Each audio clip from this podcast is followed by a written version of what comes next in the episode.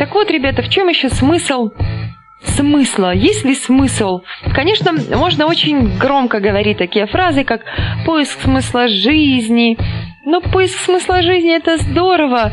Если он этот смысл, смысл, смысл жизни, конечно же, есть. Вот смысл жизни для радиоведущих, это, наверное, говорит четко и понятно, а не, не то, что я к широку маринаде говорит, смысл, не смысл.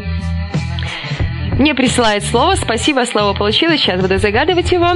Смысл смысла – это вопрос, пишет нам Ихех. А есть ли смысл у смысла? Кто-то видит смысл своего существования, жизни в целом, в получении каких-то материальных благ, кто-то видит в любви, кто-то видит в развитии. Это настолько все... Есть ли смысл вот завтра вставать и идти на работу?